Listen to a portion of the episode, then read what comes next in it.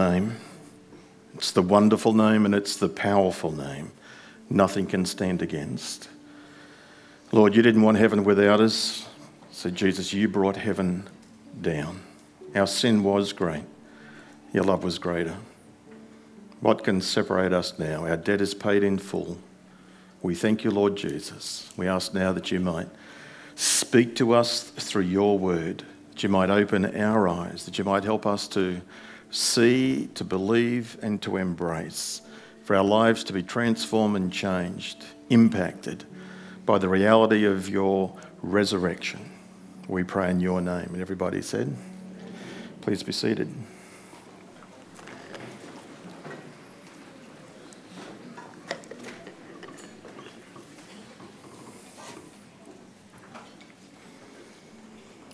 We're going to read God's word, John chapter 20.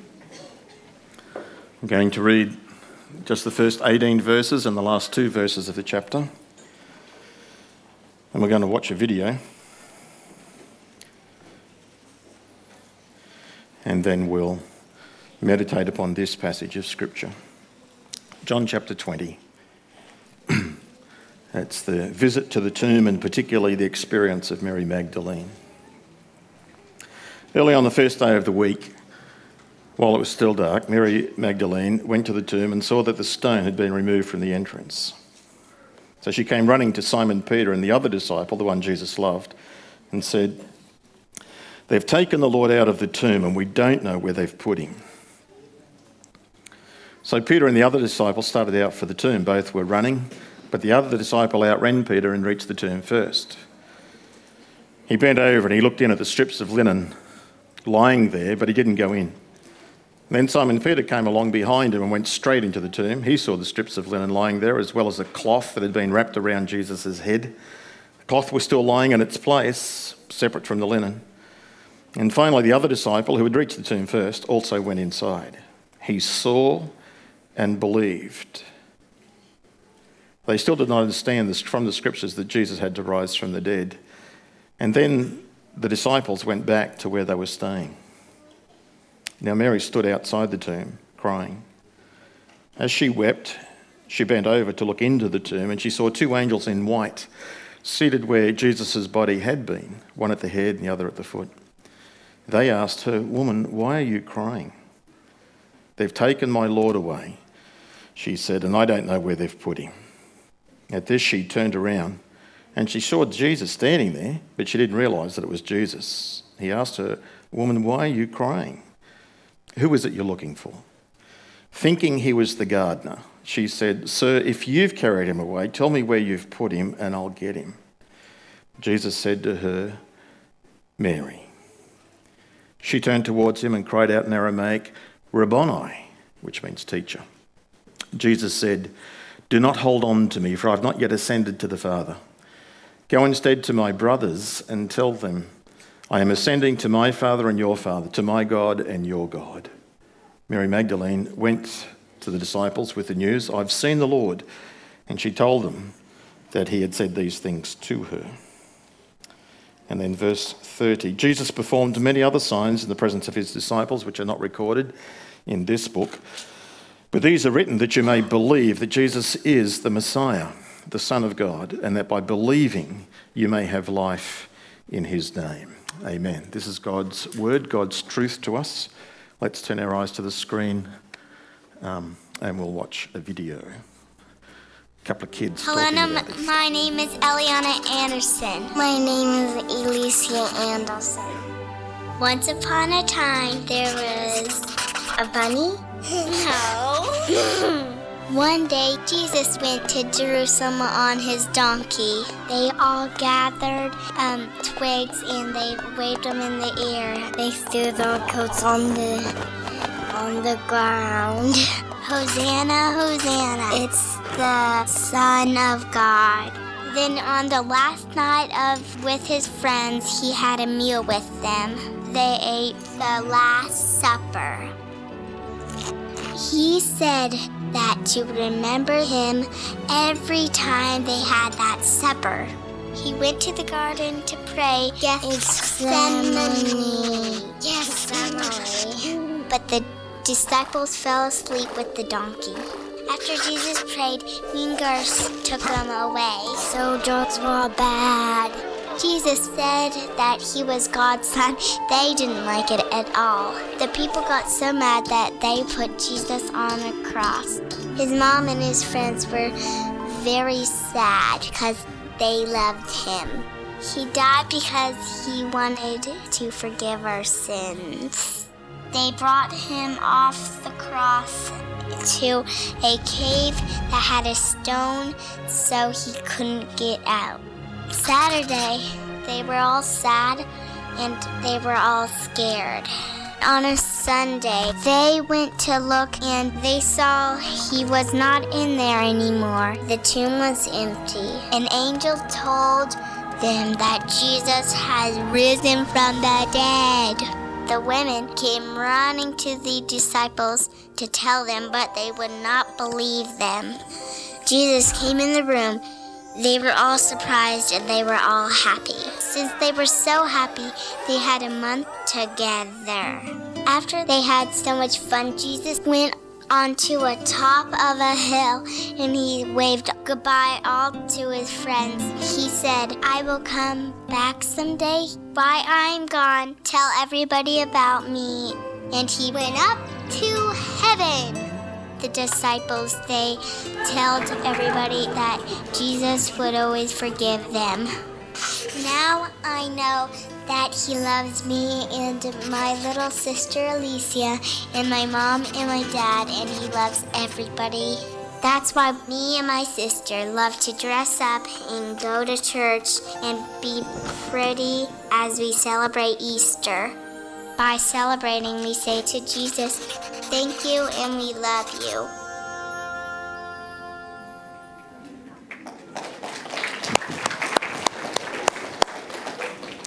That'll do for a message, won't it?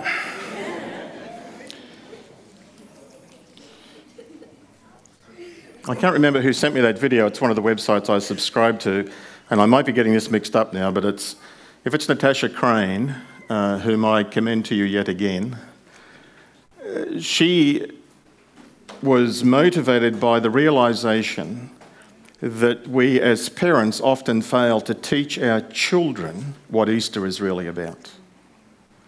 We are so impacted by Easter bunnies and Easter eggs and egg hunts and Easter hat parades and nice clothes that we forget to enforce and to remind them that it's all that's fun and nice, but it's not about that. It's really about Jesus.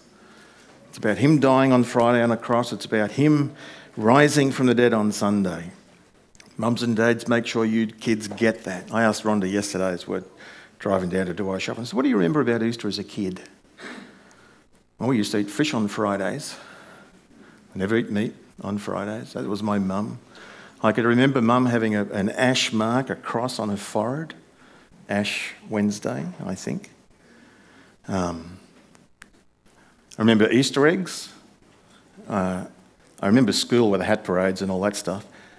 But I don't ever remember the realization of what Easter is really about as a kid. But I come from a non Christian home, and so, of course, that wasn't emphasized for us. So I, got, I met Jesus when I was 17, and he transformed my life. And then I started thinking, I have two kids, have three grandchildren. What did we teach them when they were growing up? Because we certainly did the Easter eggs and the hat parades and all that stuff. Did we emphasize the truth of what it's about? I'll tell you this, I hope she doesn't listen to this podcast. My daughter, who is a new mum, who I think is convinced that her new baby is a toy that she's got that she can play with. If you see the photos and the video she's sending, it's pretty much what it is. Kate, my daughter, daughter of a Baptist pastor, for most of her life, I've been in the pulpit. She might have been uh, four, three, whatever, when I went to ministry. And uh, so I've been teaching her the Bible all her life. She was in high school, and I'm driving her home one day. We'd, she'd been dancing or something, and I'm driving home. We had a conversation. Easter must have been coming, and so we struck up a conversation. And my daughter, as a teenager, came to realize in the car going home that day that Easter was about the resurrection of Jesus, that his body, he rose physically. She always thought in my home, under my teaching, she thought Jesus rose spiritually. Well, he did rise spiritually, sweetheart, but he also rose physically. No, he rose physically. Kate, was there a body in the tomb on Easter Sunday? And she went, oh. And she realised for the first time, it sort of went click. Mums and dads, grandparents, keep telling your kids, help them to come to understand it's real, it's physical. He rose from the dead on this day. And that's why I wanted to show you that video because it's the kids retelling the story. Get your kids to do that with you. I'm certainly going to do that with my grandchildren when I visit them in the next week or so. I'm going to pray, and then I want to read another passage of Scripture, and we're going to look at this lady and through her at the Lord Jesus. Let's pray. Father, we want to thank you again for your word, for your spirit, and for Jesus, for the power of his resurrection and the reality of it. Help everybody in this room come to an awareness, a real deep inner awareness that it's real, that Lord Jesus, you're alive and that you are present. And it's not a myth and it's not just a religious story, but it's real life, space time history. And may it transform all of our lives. Speak to us now through your word and through me, your servant. Help our focus to be on Jesus. We ask in his name. Amen. In Luke chapter 8, which Gary will put up for us in a moment, after this, the passage says, after what? Well, in Luke chapter 7, there was a lady, a promiscuous lady, who came to the house of uh, Simon the Pharisee where Jesus had gone for dinner. And as Jesus was reclining, this lady came in and uh, stood behind him weeping. Her tears fell on his feet. She knelt down and, with her long hair, wiped his feet and poured perfume on it. And Simon the Pharisee was disgusted if Jesus, if you knew who that lady was and what she did, and you wouldn't let her touch you, and Jesus spoke about, you know, she's demonstrating her love. Those who have been forgiven a lot also love a lot. And then Luke tells us after this, after that story, Jesus travelled about from one town and village to another, proclaiming the good news of the kingdom. The twelve were with him.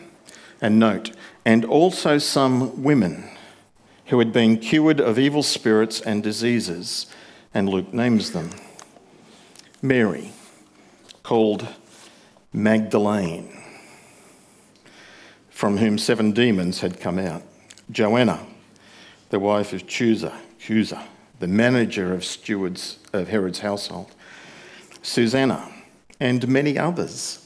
These women were helping to support them out of their own means. Jesus travelled from town to town and to the village. He was doing a meet, a greet, and preach tour. He wanted everybody to hear in the urban centres, in the rural centres, in the villages, in the two donkey towns. He was going everywhere, spreading the light of the truth, the good news of the kingdom of God. What's the good news? Well, that forgiveness is available, that eternal life is able to be embraced. There is hope. You can reconnect with God. That's what Jesus was preaching. Repent and believe and accept the good news. The 12 were with him. And it's interesting the way Luke writes it, you get the impression that the 12 were just normal, ordinary tradies or businessmen. They hadn't been dramatically cured or healed or anything like that happened in their life. They had just been met Jesus and had left their day jobs and they were now following him and being discipled and trained by him. But then Luke says, but note, and also some women who had been cured of evil spirits and diseases. The thing these women had in common is that they had been healed of something.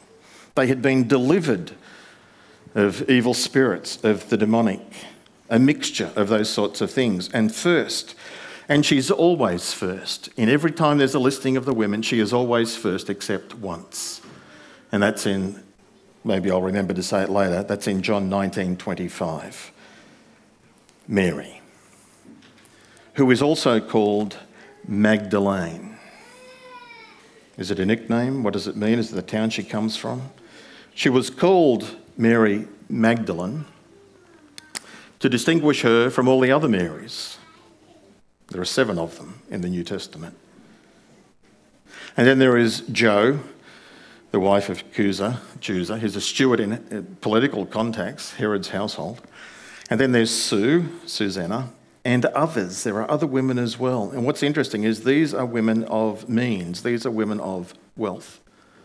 And they, out of their prosperity, out of their means, are supporting Jesus and the disciples.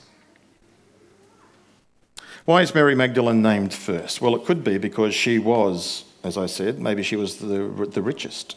Maybe it's because she was the most beautiful. Maybe she was the smartest. Maybe she was a dominant personality. Maybe she was the oldest.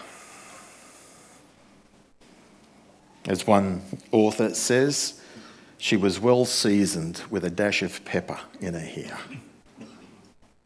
If you stop and think about it, Jesus is how old? In his 30s. Probably mid 30s, early to mid, somewhere around there. Luke tells us he was about 30. His mother, Mary, would have been mid 40s, 44, something like that. So it's quite possible Mary Magdalene was of that age and or maybe older. If you go through the New Testament, as I have, uh, through the Gospels partic- particularly, the four Gospels, and just take note and write down things, I did this. List all of the women who were at the cross and at the tomb in the Gospels. That's a good exercise. Here is a quick list. There is Mary, the wife of Cleopas. There's Salome, who is the mother of, wife of Zebedee's, mother of James and John, sons of thunder, Salome.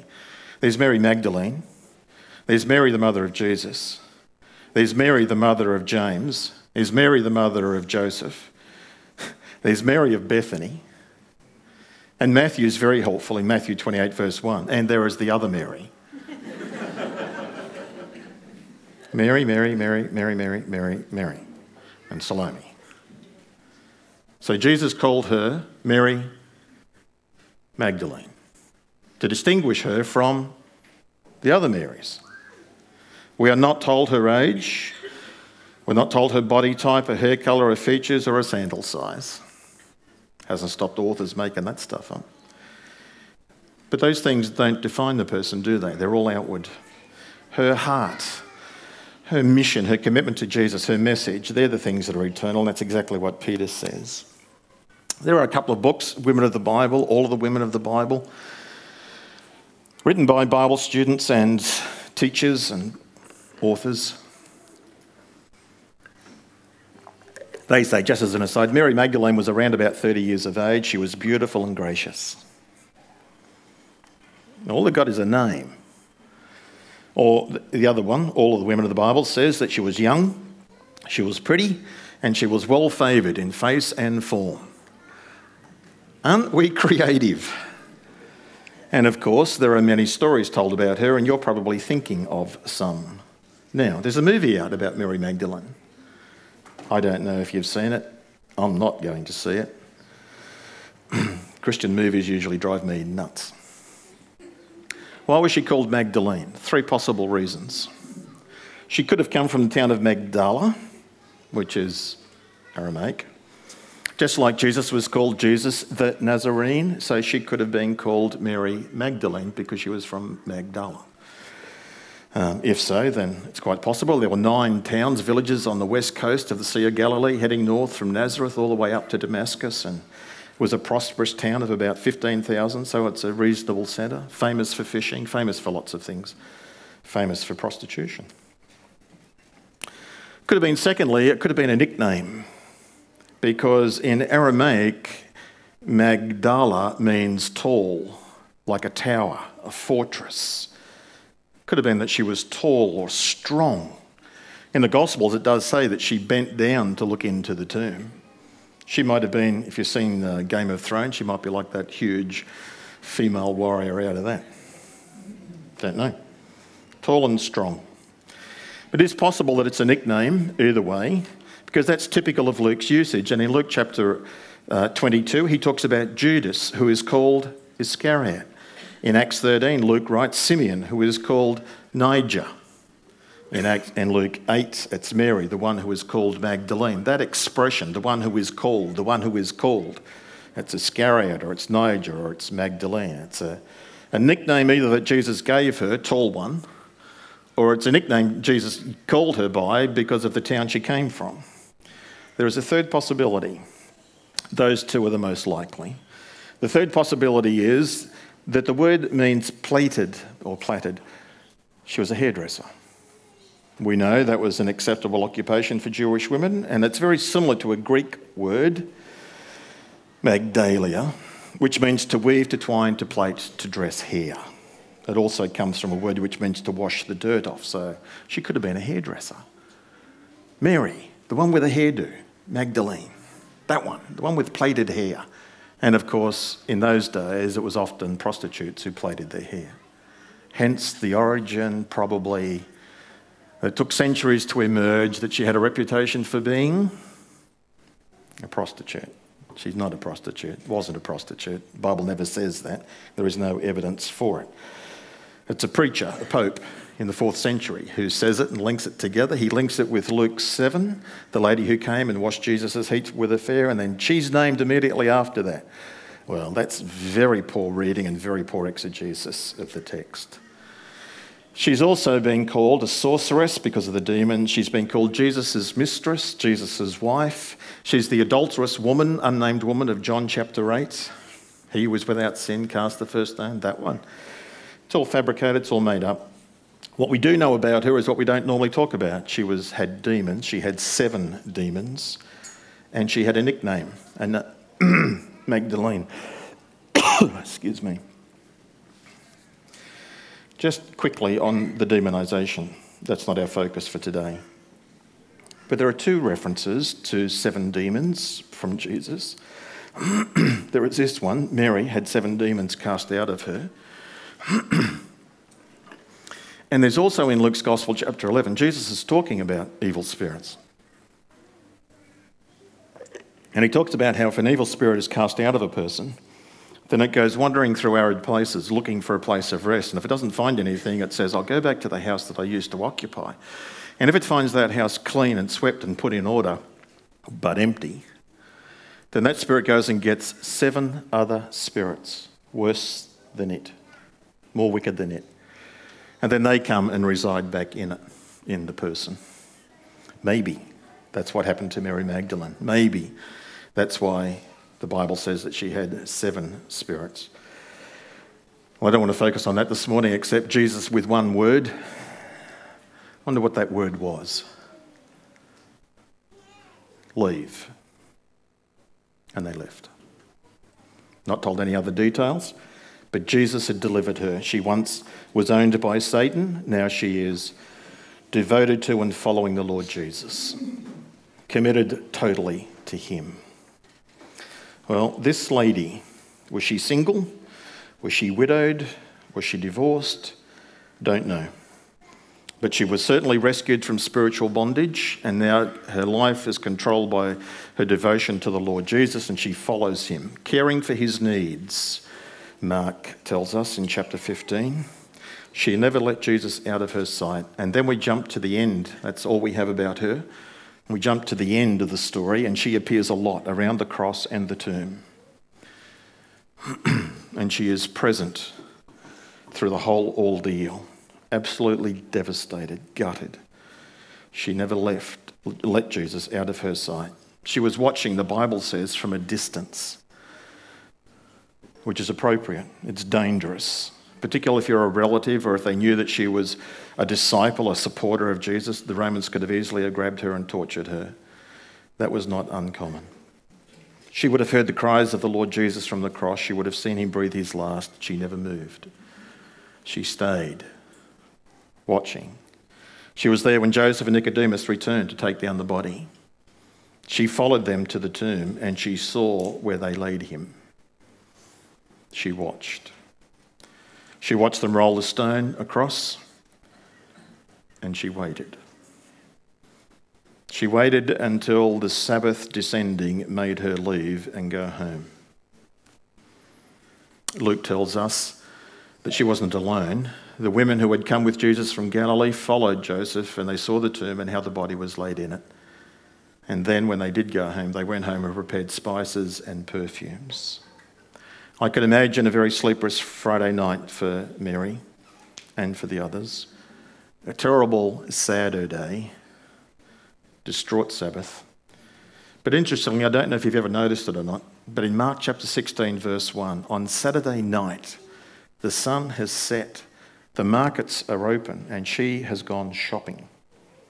She and other ladies went to buy spices and perfumes and oils, I assume, because they intended to return the very next morning to complete the burial process because they watched and they saw two blokes do something that women are much better at doing.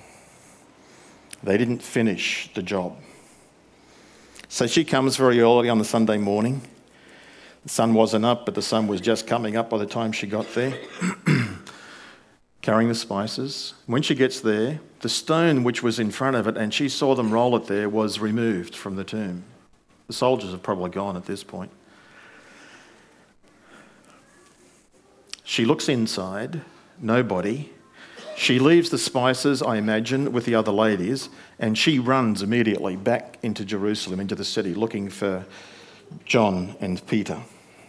The other women stay. The angel who rolled the stone away, I assume, then appears, and he sits on the stone that he had rolled away, and he talks to the ladies. Why are you looking for the living among the dead? He's not here, he's risen. Remember? He told you. Go see the place where he lay. So then they go inside. Mark tells us when they went inside, they saw an angel, a young man, on the right. Luke tells us that there were two angels who appeared to them in the tomb, but they were standing. But the message is the same. Why are you looking for the dead among the living? He is not here, he is risen. As he told you, they say. Then the women leave the tomb and they run. Mark tells us they left the tomb and for fear and filled with joy, they didn't tell anyone. Full stop. Not the end of the story, but that's where Mark finishes the gospel. And then for the next couple of decades, the Christian church is telling these stories and filling it in. And then Matthew, Mark, Matthew, Luke, and John write their gospels, and you'll see how they address some of the misunderstandings. Um, Mary Magdalene, the women have left. Mary Magdalene has been to the tomb, been to see Peter and John, and uh, she says, Somebody has taken the Lord, she assumes, by human hand. She does not assume resurrection. She has not seen an angel, and she has not yet heard the testimony that he is alive. That's where she's up to. It's certainly correct to say that she is the first to see Jesus risen from the dead. That's true. She's not the first to hear it. The women were. The angels told the women. And Mary wasn't there. She was seeing Peter and John.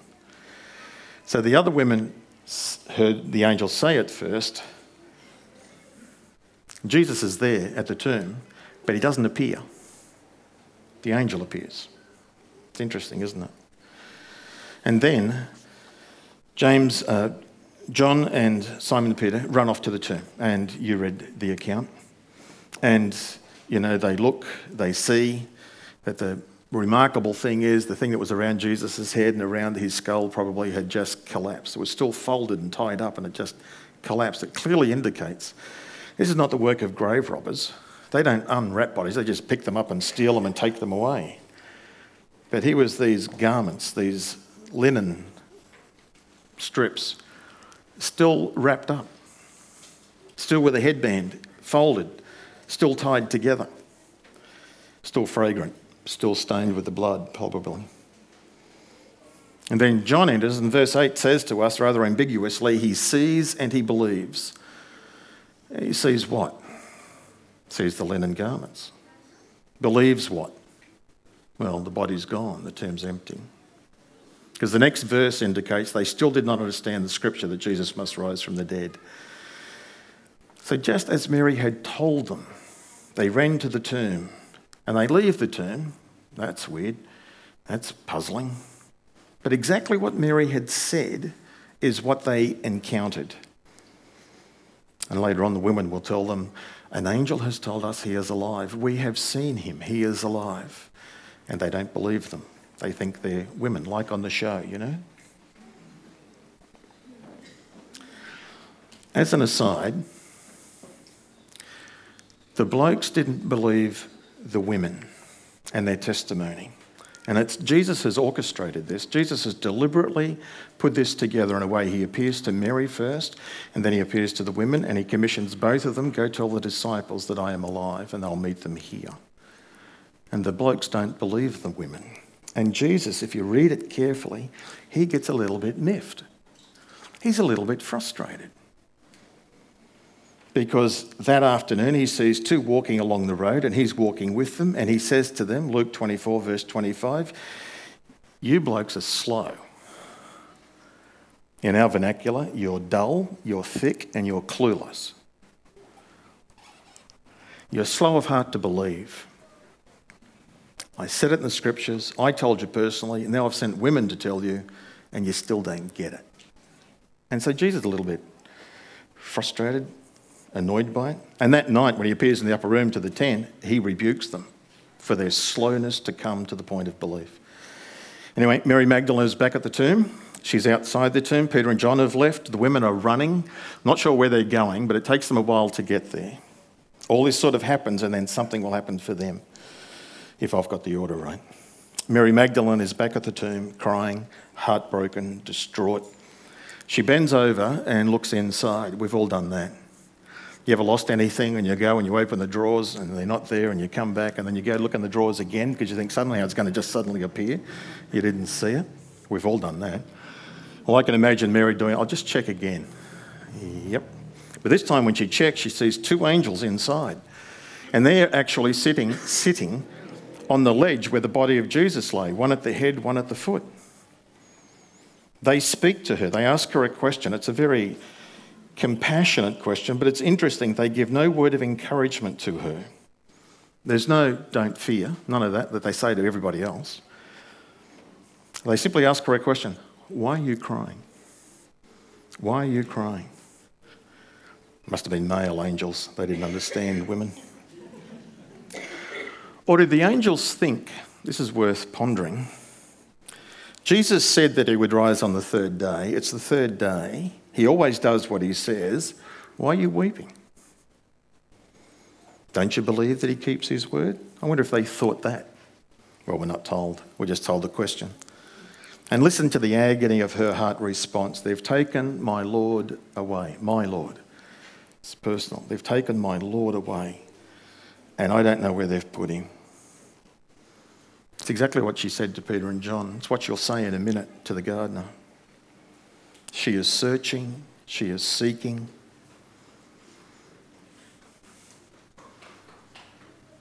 And it's interesting, she doesn't find him, he finds her. That's our experience as well. God says, if you'll find me, if you search for me with all your heart, you'll always find him coming towards you. He finds us. Then, without warning, Mary at the tomb, suddenly, or someone gets her attention. And verse 14 says, and she turned. Did she hear something? Did she see the angels whom she's looking at look beyond her? Or I could imagine the angels who were sitting when Jesus was there, they stood and bowed. He's the king. Was it something she saw them do? Whatever it was, she turned. Did she turn her whole body or turn her head? Well, she at least turned her head and she sees Jesus standing there. But note, she doesn't recognize him. Jesus didn't appear to Peter and John, who were at that tomb, didn't appear to them. He will later. Jesus is honouring Mary and the women in a minute for their silent faithfulness over the years, over the time. I think Jesus is showing and teaching us something. I think he's teaching us fellas. Women count. Women are equal. Women are made in God's image, and women serve Jesus just as well and sometimes better than we do. It's interesting. Jesus has got a personal appointment with Peter, but he doesn't appear to him then. He, in fact, sends the women go and tell Peter. But she didn't realise, Mary didn't realise it was Jesus. Too many tears, too much light from the angels, you know, seeing spots. It was dark in the shadows. He was dressed, whatever it was, I think this. I think Mary, uh, Jesus kept Mary from understanding it was him. Just like in Luke 24, it says that as he walked with the two along the road, they were prevented from recognizing him. And then later on in the passage, it says, and their minds were, eyes, eyes and their minds were open, and they recognized him. It's something like that. Jesus is doing the Jedi trick or something so that they can't recognize him. So, out of that, if that's true, then I learned this that Jesus kept Mary in the dark until he spoke. Listen. You now recognize him by his voice, not by his appearance. Things have changed. The first word that Jesus spoke after the resurrection Woman, why are you weeping? Who are you looking for? Jesus is being very tender and very gentle with the Lord Jesus. And she, and I'm not being derogatory, but this is typical of my wife, she's asked a question of why and who, and she doesn't answer the question. She answers another question, not the one that she's asking. Leads to lots of very interesting conversations in our household. But it seems to be biblical. That women don't answer questions properly. If she had have answered the question, Who are you looking for? I mean, this is Jesus standing there in front of her. Who are you looking for? Is he having fun or what? Who are you looking for? Uh, if she answered the question, I'm looking for Jesus, what would he have done?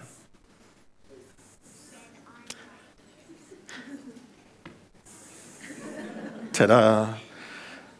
But she doesn't answer the question. Who are you looking for? And she assumes he's the gardener. He knows what goes on around here. He works around here in this garden. Maybe he did it. And so she asks him, If you moved him, can you please tell me where he is and I'll go and get him? What's she going to do then? She's by herself. But she's so distraught, so passionate about doing the right thing for the one that she loves so deeply. By this point, she's not looking at him, whether her face is down or she's turned away again or whatever, because verse 16, you get this wonderful thing. Jesus says just one word, it's her name Mary. Well, the Greek text says Miriam, uses both interchangeably. Mary. When our loved ones use our name, we know what it's like. There's a special tone, there's a special warmth, there's a special cadence, there's the way they say it. My wife says my name in a very special way. Starts with a very low guttural sound, ends with an up and inflection. Daryl. She knew instantly who it was. You do that with your loved ones. My kids ring me, I ring my kids, we ring each other. I never say to them, Hi, this is dad, or Hi, this is me. You know, it's, I just say, G'day. And they go, uh, Oh, to you. Isaiah 43, verse 1 says, The prophet, fear, the Lord speaking, Fear not, I have redeemed you. I have called you by name. You are mine. That reminds me of this passage. Very common name, Mary. But Jesus used to say that name in a very special way for her. She knew it was him. She turns towards him, verse 16. So again, she turns. This time, lifts her head, sees him, must move towards him. She embraces him. Whether it's like the women that I'll come to in a second, uh, whether they just she prostrates herself before him and wraps her arms around his feet and will not let go, and then that issues forth a correction from him. Stop holding on to me. Don't hold so tight. I've not yet ascended to my Father. Go instead to my brothers. It's interesting. Go to my brothers and tell them, I'm ascending to my Father and your Father. We now have a new relationship with God because of the death and resurrection of Jesus, to my God and to your God. Verse 18 tells us that Mary Magdalene went with the news to the, to the disciples with the news, and she says, I have seen the Lord. She told them what he said to her. Great model for us. Tell other believers what Jesus says to you. The women, I assume the women got back before Mary did. After Jesus had seen Mary and then she goes running to the disciples, Jesus then appears to the women who were still on their way to the disciples. This is Matthew 28. And when they're on their way to the disciples, I've said this, shared this with you over the years, and so for many of you it's very familiar. They, um, Jesus just simply says to them, Morning. The risen Son of God, Easter Sunday morning, women been to the tomb, had seen angels, had heard that he was alive, was on their way with a message, and Jesus appears to them, and Jesus says, Hi a normal, ordinary greeting. And then they did what Mary did. They come to him, they prostrate themselves before him, and they hang on to him. They hug him, they clasp him, probably with a sense of worship. I want you to note this about the women. The Lord Jesus met them when they're on the path of obedience. So too for us, we will experience his nearness and his presence when we obey his instructions. Don't miss that. And then John tells us, verse 30, that Jesus did many other signs in the presence of the disciples post resurrection. He did many other signs, and they're not recorded for us. Because as you study the resurrection narrative, then you'll see that there are various different revelations that God gives to different people. He doesn't give the same to all, He treats us as individuals.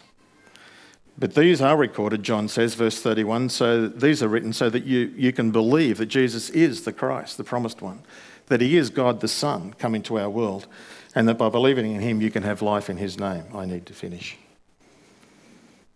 Mary, delivered from Satan, devoted all her life, all the way at the cross, determined to find him, and then discovers that he is alive. It's quite interesting to consider who else did Jesus appear to one on one? He appears to Mary, one on one. He appears to Peter, one on one. He appears to James, his brother, it would appear, one on one. Certainly the Apostle Paul, but also to Thomas. Though Thomas was in a group, it was very specific one on one attention. And I just want to finish with this. Jesus appeared to any and all types of people, no one was excluded. Mary was one who was devoted. Peter was one who denied him. James was one who didn't follow him. Paul was one who defied him. Thomas was one who doubted him. But Jesus will appear and reveal himself to anybody with a heart that is responsive, and that's how Matthew ends, and that's how I'll end too. It's interesting in the Gospel of Matthew that Matthew puts these two stories the story of the women and the story of the guards side by side. The women who saw and heard the angel and met the Lord Jesus, and the guards who saw the power of God, experienced the earthquake and the stone being rolled away, and saw the angel and they collapsed. They experienced the power and the presence of God and did not believe. Matthew puts the stories side by side. It's like he's saying, Which one are you in? You choose. You have a choice. And that's certainly what the story of Mary Magdalene does for us as well that just like she chose to follow and experienced him, we can do the same. Or we can be like the guards and the Jewish leaders and the others and say, no, it's an April Fool's joke. It's not real. Some people are there. We're going to pray. Let's pray. Thank you, Father, for the story of this lady, Mary Magdalene. Thank you for her experience of how through her sheer determination and devotion, she experiences the reality of the risen Christ. Lord, may what happened to her happen to us. May we too come into the experience of the reality of the risen Lord. May He captivate our hearts. And may we, like her and like the other women, be obedient to tell others that He is risen and that He is Lord and He's coming again. Grant this, Lord Jesus, for your sake. Amen.